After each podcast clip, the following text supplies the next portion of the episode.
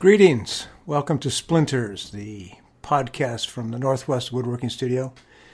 I am Gary Rogowski. I am still Gary Rogowski. And I have a small topic to discuss today. Should only take a few minutes. the nature of quality. Oh my goodness.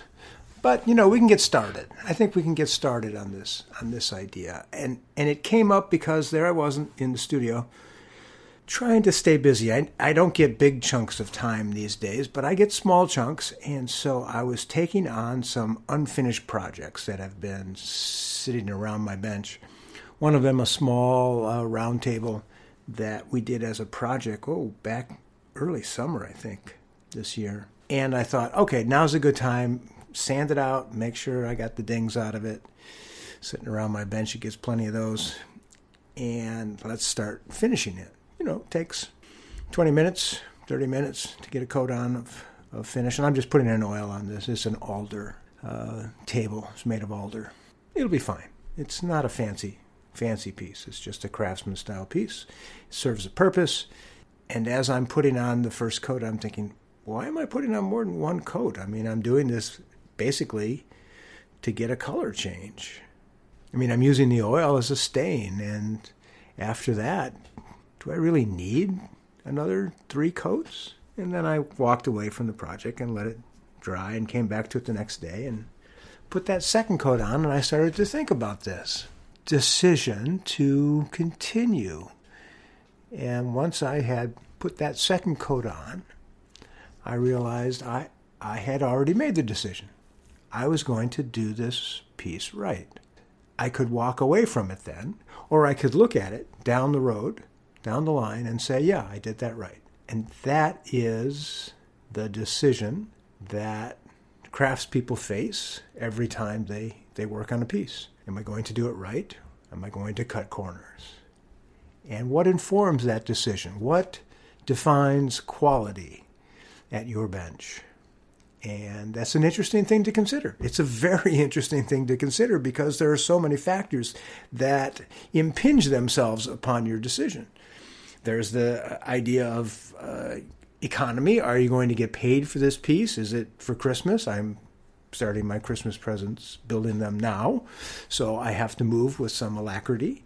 Uh, is it uh, is it for a client? Uh, are you getting well paid? Or are you just getting paid? What are those economic factors that inform your your building of this piece? And then there's the the issue of of what do you know and you know, you might be trying your best, and yet the quality of the piece is perhaps not where you'd like it to be. But that gets back to the the very nature of of craftsmanship, which is the desire to do a job well for its own sake, for your sake, but to do the job as best as you can do it, whether that job is surgery or baking bread or putting on a coat of finish you want to do the best job you can possibly do at it.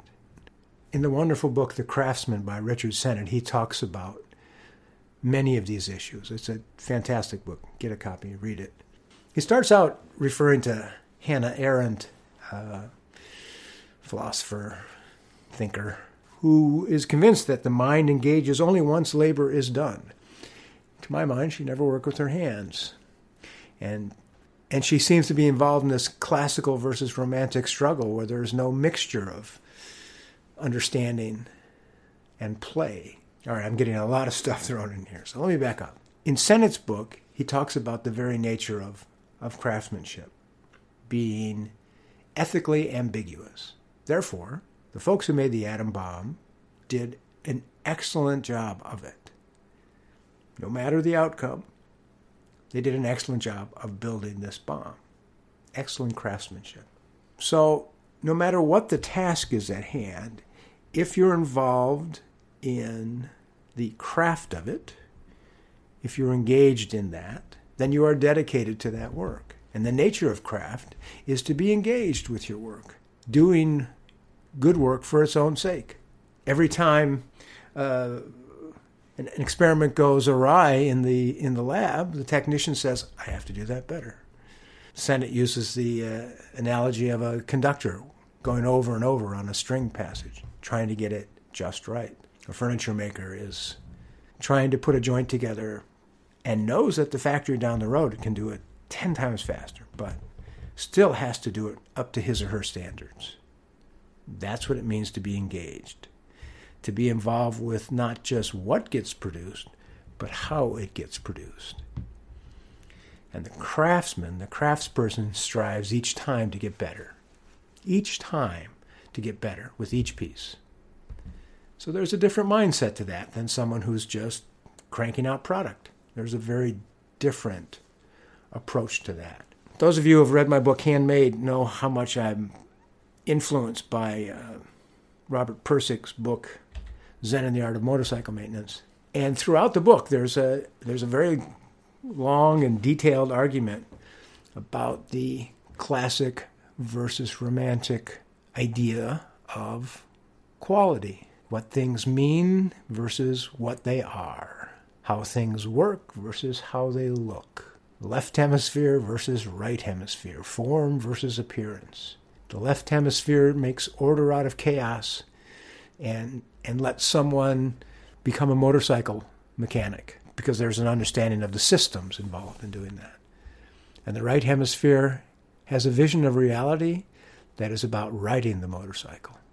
Motorcycle maintenance versus riding the motorcycle. This classical mode, this left brain mode, is almost by law under control and unemotional, restrained, logical, it's temporal.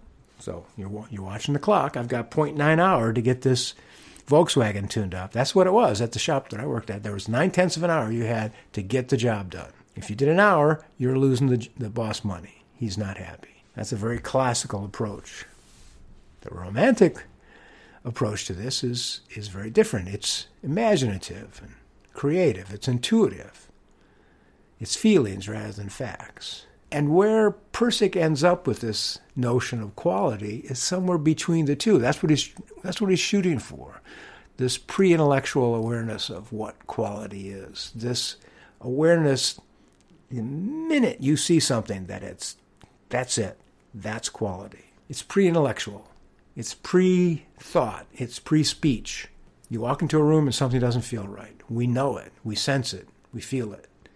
We walk into a room and it feels just right. We see a piece and we pick it up and we know without saying, this is beautiful. We know it. We feel it. And that's a mixture, I think. That's a synthesis of both the left, left brain and right brain approach. It's that synthesis of the classical and romantic that I think we, certainly I, search for in my work, trying to make things that make sense, fulfill a purpose or function, but at the same time grab us on a visceral level. So that when you see a piece, when you touch a piece, you go, oh, this works, but oh, it's beautiful. Both. Pirsig talks about his motorcycle, and he was having all sorts of problems with it, stalling out at high speeds on them. And so he took it to these mechanics, and the mechanics were the ones who listened to the radio, were spectators at their own labors, and not really involved in the work. There was no commitment on their part to doing a good job, no standards, no desires to get better. It was just a job. They didn't care if they screwed it up. They, you know, put it back together best they could. And what this reminded him of, since he was a writer of technical manuals, is that technical manuals are often just spectator manuals. It's built into the format of them. Implicit is the idea that here is the machine, here is the jig, isolate in time and in space and it has no relationship to you, and you have no relationship to it. It just sort of exists as a concept there floating in space. And these manuals forego the very important read uh, IKEA manual with no words now, the most important aspect of all, which is caring about what you what you're doing, caring about how you're building something. It's either considered to be unimportant or simply taken for granted. That's one of the one of the reasons I loved I, I so loved the Idiot's Guide to Volkswagen Maintenance. Um, that wonderful, wonderful book from from years ago, because he was he always thought about doing jobs well.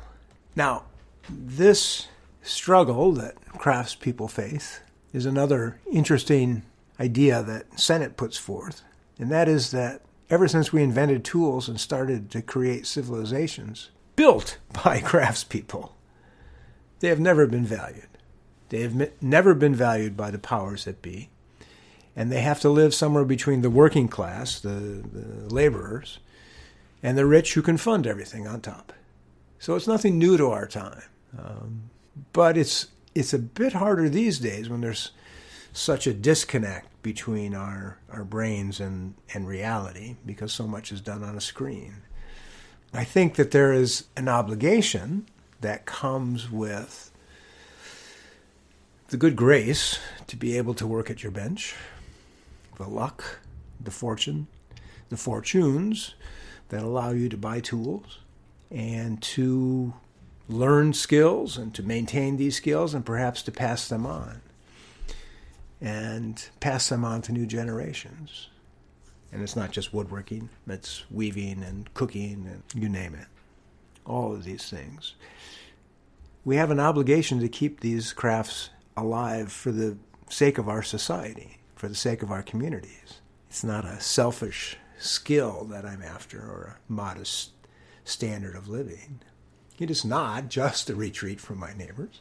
It is that I can help them by what I what I am engaged in, by showing people the virtue of quality in a life that has been drained of it by our mass consumption and need to replace items so very, very quickly. It is a desire to maintain some sort of connection to our work and to our world rather than the fragmentation that we suffer from. All of us suffer from, I think. And it's a difficult, it's a difficult job. Sennett talks about uh, the moral imperative of doing your best work for the sake of the community and how that gets weakened when overtaken by dominant political forces indifferent to how the work was done. Just get it done. We don't care how it how it looks or how it lasts. I think one need only look around the, the streets of Portland to see that occurring again. It's not about quality. Architecture is no longer a statement to the people about this is who we are. It's a statement only that this is how much money we made. This is how quick we were able to put this up. This is how many dollars per square feet we can make on this building rather than a statement that we were here at this time, decades ago, a century ago, and we thought it was worthwhile to build something of quality. So Sennett uses this analogy of when communism fell, that the capitalists were able to say, see, it's the marketplace that yields good results, not communal activity. Competition spurs quality. When you read shop class as soul craft, you get that same idea that competition spurs quality. It's bad to give people uh, attaboys and congratulations for a job well done. That only makes them lazy. This is a think tanker talking about craft.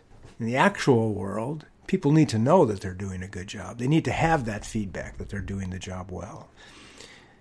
Up until the point where they know they're doing the job well, and by God, they're going to do it anyway, even if you this consumer can't see it.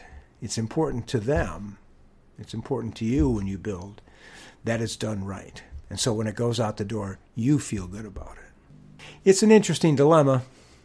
I don't have high hopes for for our level of quality, but it is the job I've taken on is to continue to to work towards it, towards that idea that Quality has value, particularly in our world today.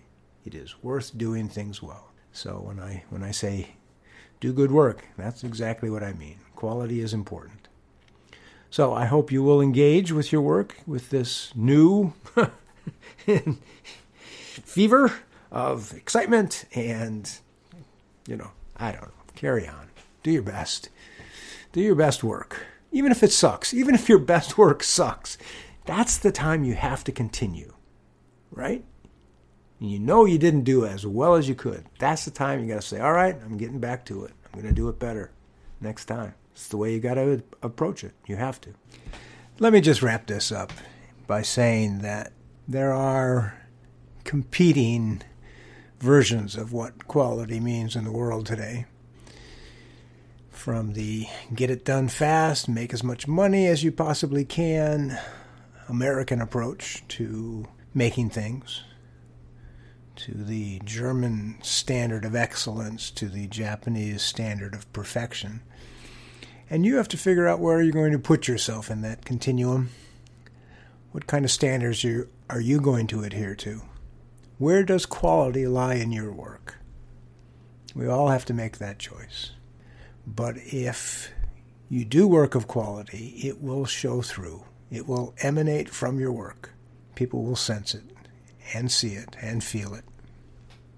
And that's a good thing. That's a good thing. In any event, thanks very much for listening during these holidays.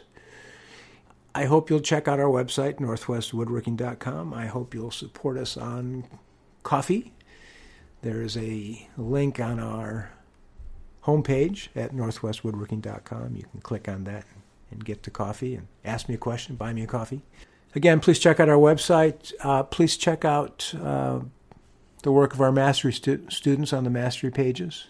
Uh, there's some fantastic stuff that's been made by by our students. Do good work. Thanks very much for listening. Take care. Happy solstice. Bye bye.